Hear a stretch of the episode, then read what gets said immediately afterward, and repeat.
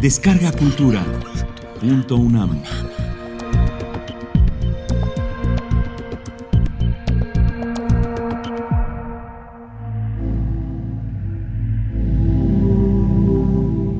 Los alquimistas, oscuros ancestros de los químicos.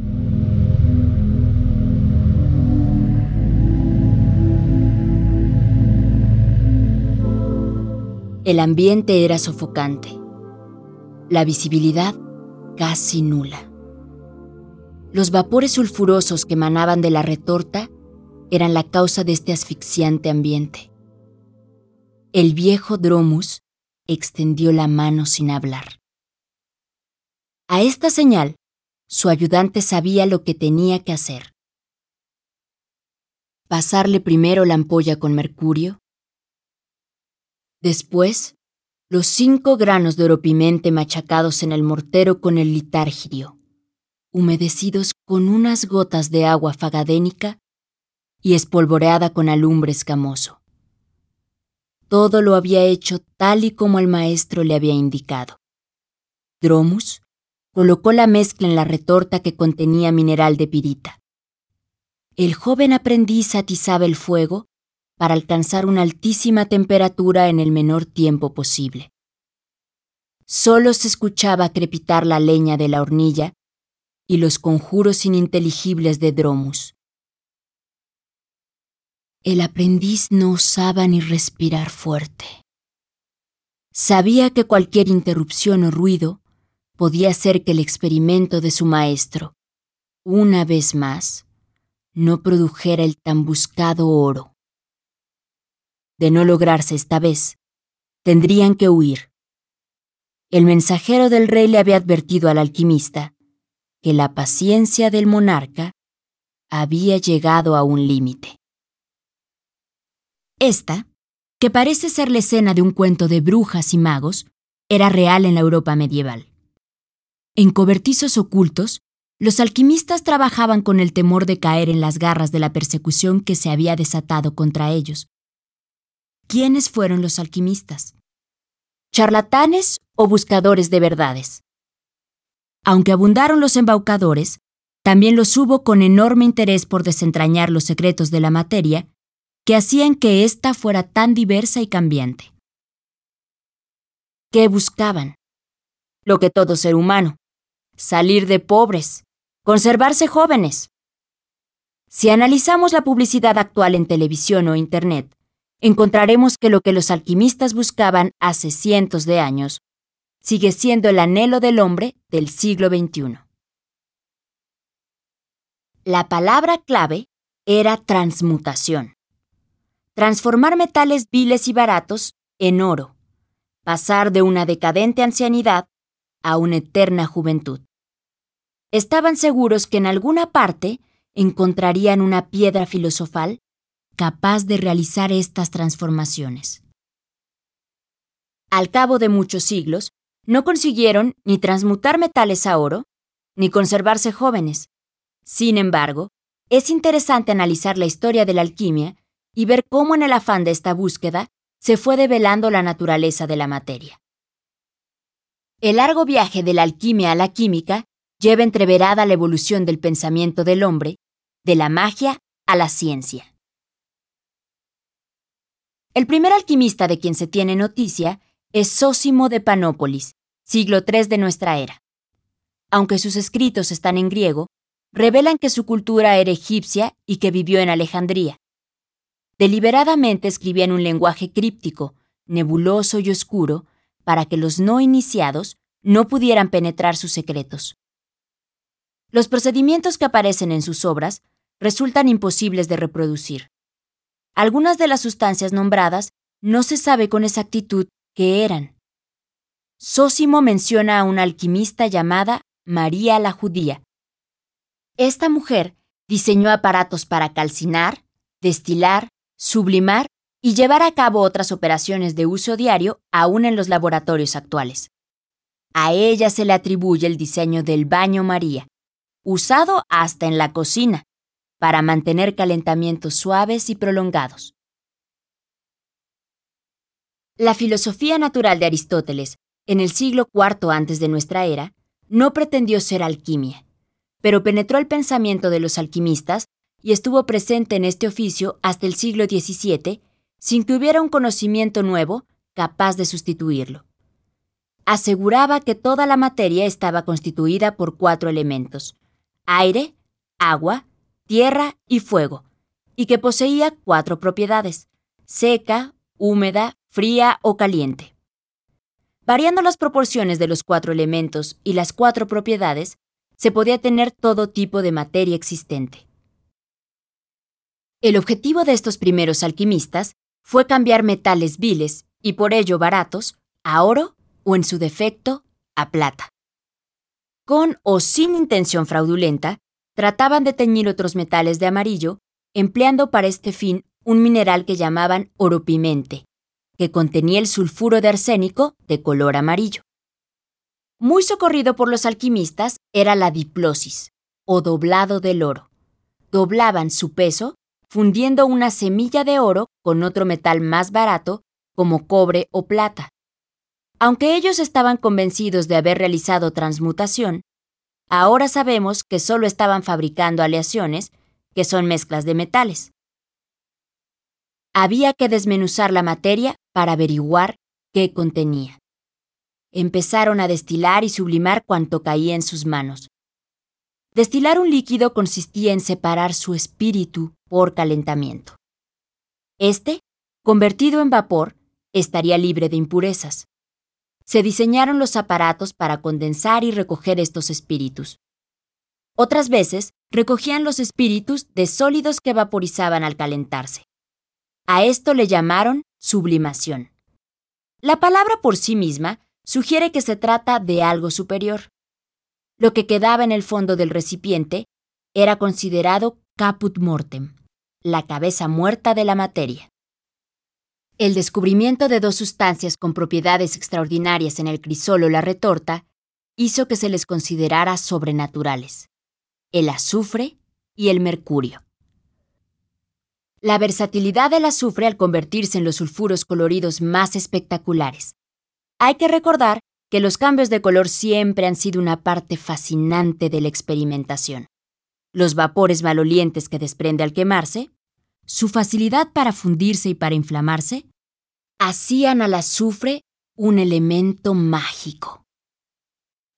Por su parte, el mercurio era un líquido que brillaba como metal, no mojaba, tan huidizo y difícil de atrapar que seguramente contenía algo místico Surge entonces la creencia de que todos los metales estaban formados por azufre y mercurio. El azufre era el alma del metal y el mercurio su inteligencia. Después del año 300 de nuestra era, el florecimiento del cristianismo, enemigo acérrimo de la filosofía pagana y de la alquimia, da un golpe fatal a esta. Queman las bibliotecas de Alejandría que guardaban todo el conocimiento occidental reunido hasta entonces, solo quedó una mínima parte en fragmentos de los rollos manuscritos que ahí se almacenaban, y estos se desperdigaron por todo el mundo alrededor del Mediterráneo. Algunos fueron rescatados por los nestorianos, monjes de una secta cristiana que se había separado de la iglesia de Constantinopla y que tenía monasterios en Siria y en Persia. Mientras que en Europa el conocimiento atraviesa por una larga etapa de somnolencia y pasividad, los árabes salen del desierto. En el año 750, el califato del Islam es el reino más grande hasta entonces conocido. Abarcaba desde Samarcanda en Asia Menor hasta Córdoba en España. Cuando los árabes descubren la riqueza del conocimiento helénico, empieza la búsqueda y recopilación de los vestigios que habían quedado de la biblioteca de Alejandría. Adquieren de los monjes nestorianos lo que éstos habían salvado, y traducen al árabe todo lo recopilado. Así se inicia una larga etapa de florecimiento de la ciencia en el Islam. Cada día descubren sustancias nuevas. La farmacopea árabe describía 585 drogas diferentes. Al extenderse el Islam hacia Oriente, China está cada vez más cerca, y a través de la ruta de la seda adquieren conocimientos de la alquimia china. Son ellos los que introducen el elixir de la vida, que suponían confería inmortalidad al beberse. Este consistía en una forma de oro potable, el cual siendo incorruptible, ya que no se oxida ni cambia con la facilidad con la que lo hacen los otros metales, haría incorruptible a quien lo tomara. Lo difícil era obtenerlo, y la preocupación por su búsqueda pasa a los árabes quienes lo llaman alixir. Sin abandonar el misticismo, la astrología y la alquimia esotérica, los árabes consiguen grandes avances tecnológicos basados en conocimientos químicos. En sus escritos describen los procedimientos para obtener acero, pigmentos, tintas, vidrio y materiales impermeables al agua. El filósofo natural más brillante del Islam fue el iraní Ibn Sina. Se convirtió en la autoridad médica más respetada no solo en el mundo islámico, sino en la Europa medieval, en donde su nombre se deformó a Avicena. Niega ser alquimista y se proclama químico. Durante el florecimiento del Islam, Europa pasó por un periodo de adormecimiento y pasividad. La actividad se redujo a la que practicaban artesanos fabricantes de pigmentos, jabón, vidrio, armas, textiles, entre otros. Lo que quedó de la cultura árabe estaba en manos de los moros en España. La mezcla de árabes y bereberes provenientes del norte de África que ya solo se encontraban en el sur de la península ibérica.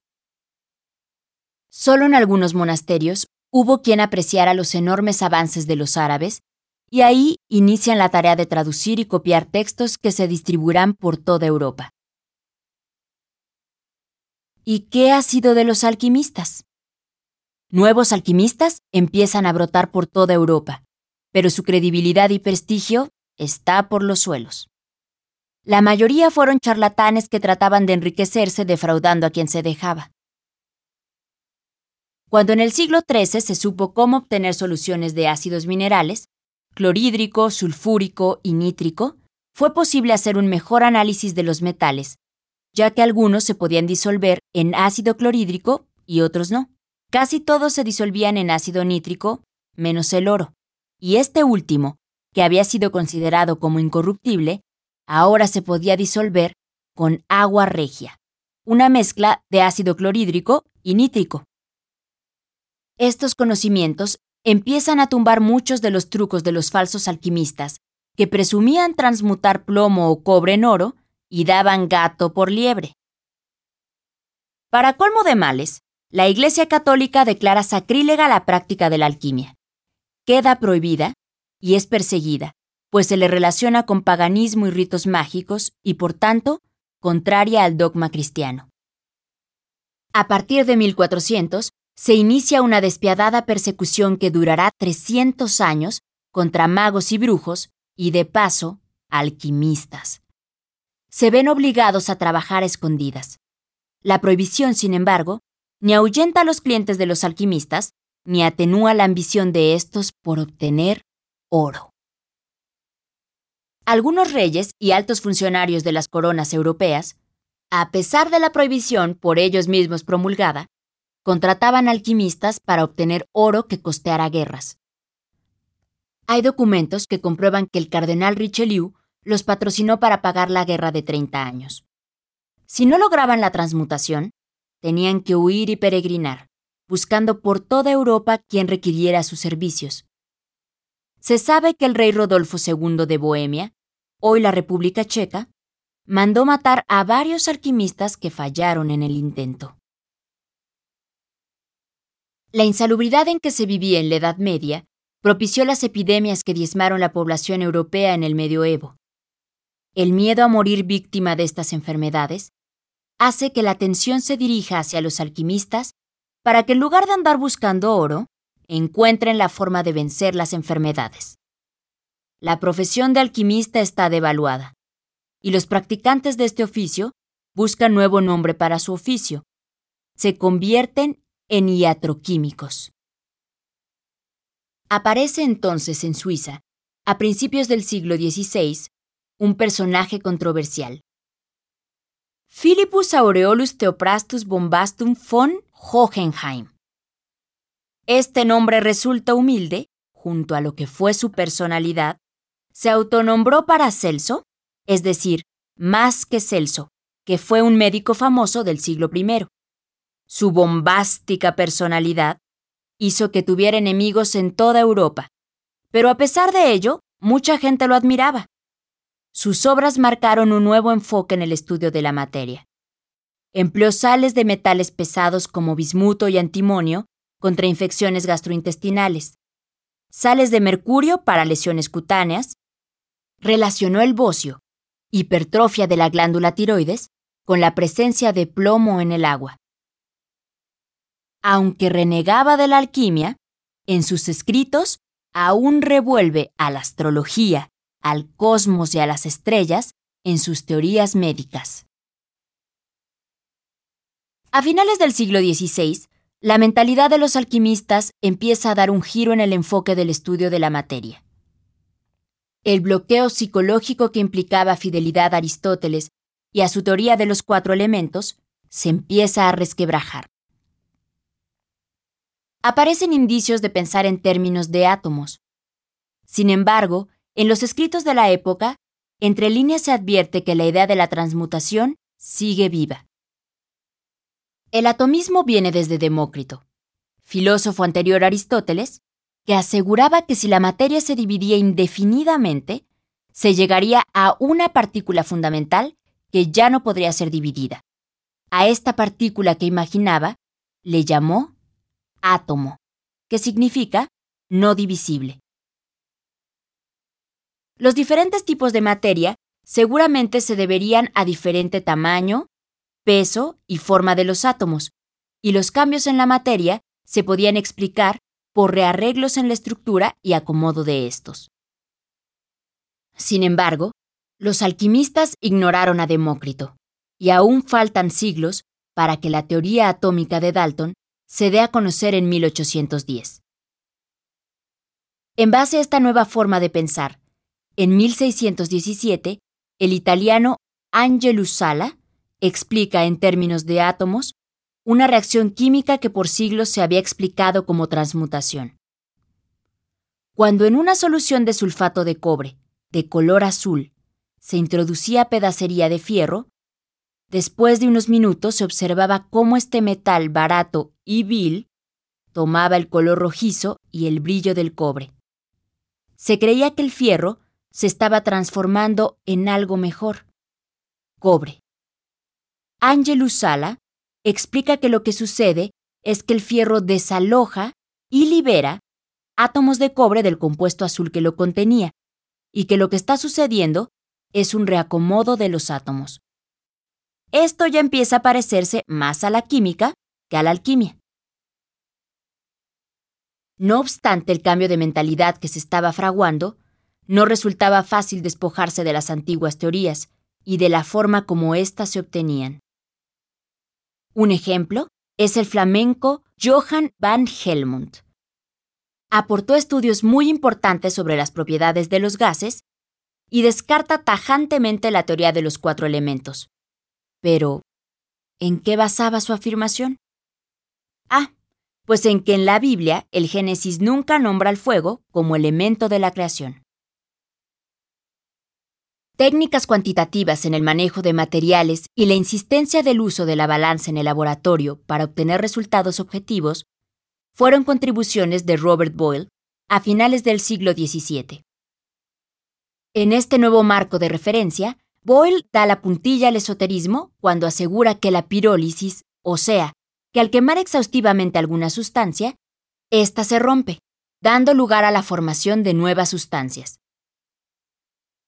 Sin embargo, Boyle atribuye el aumento de peso que sufren los metales al quemarse en presencia del aire a partículas de fuego que se pegaban al metal.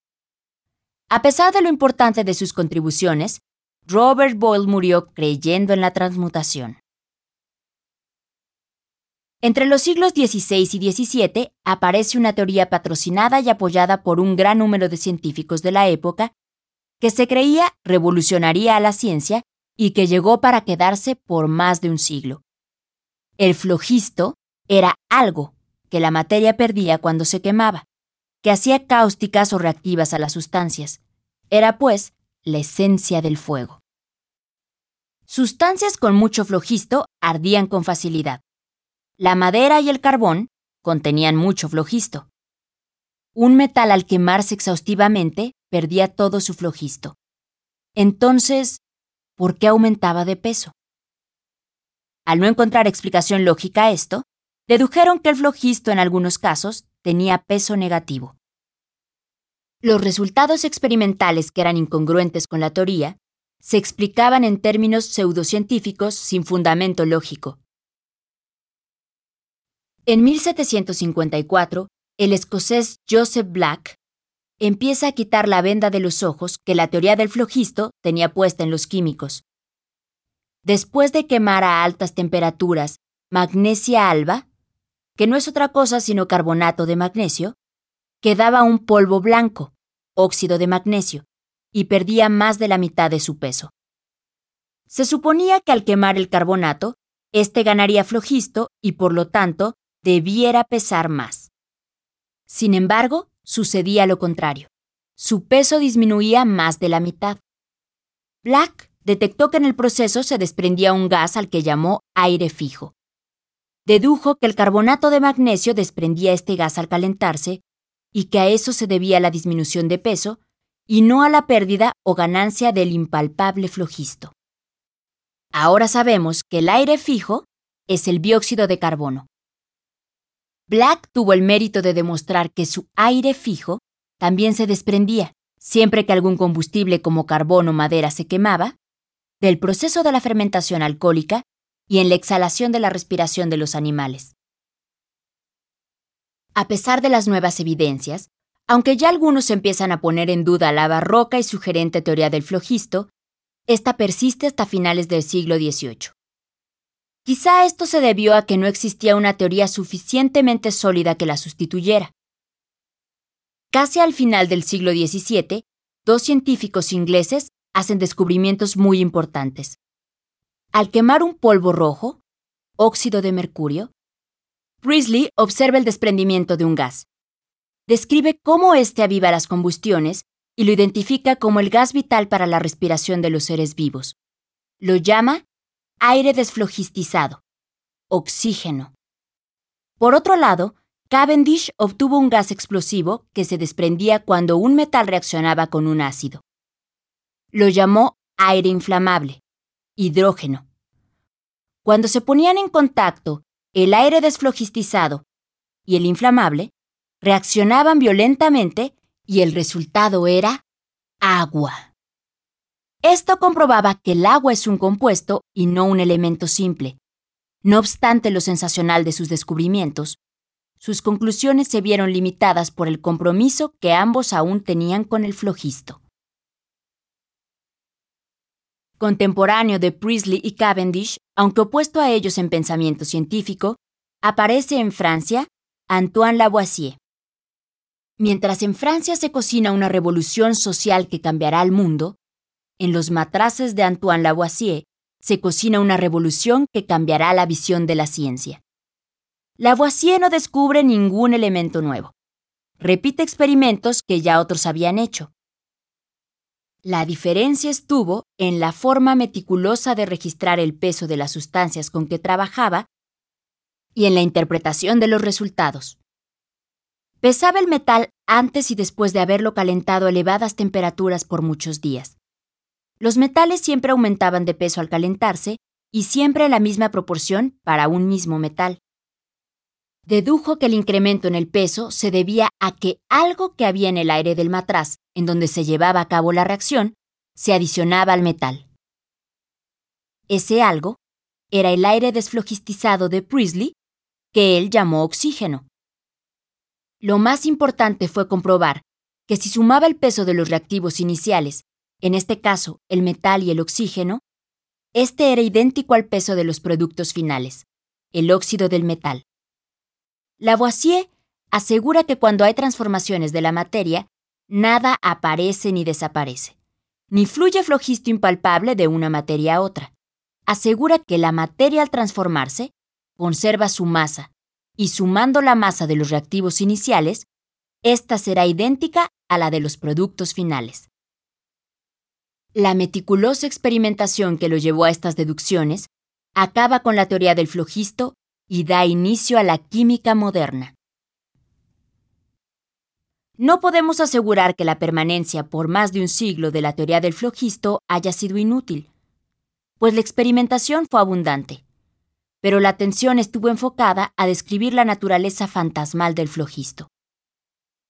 De la misma manera, los trabajos de casi 20 siglos de alquimia, con todo y su magia, esoterismo y misticismo, al atravesar el filtro del tiempo, cristalizaron en la ciencia de la materia, la química de hoy.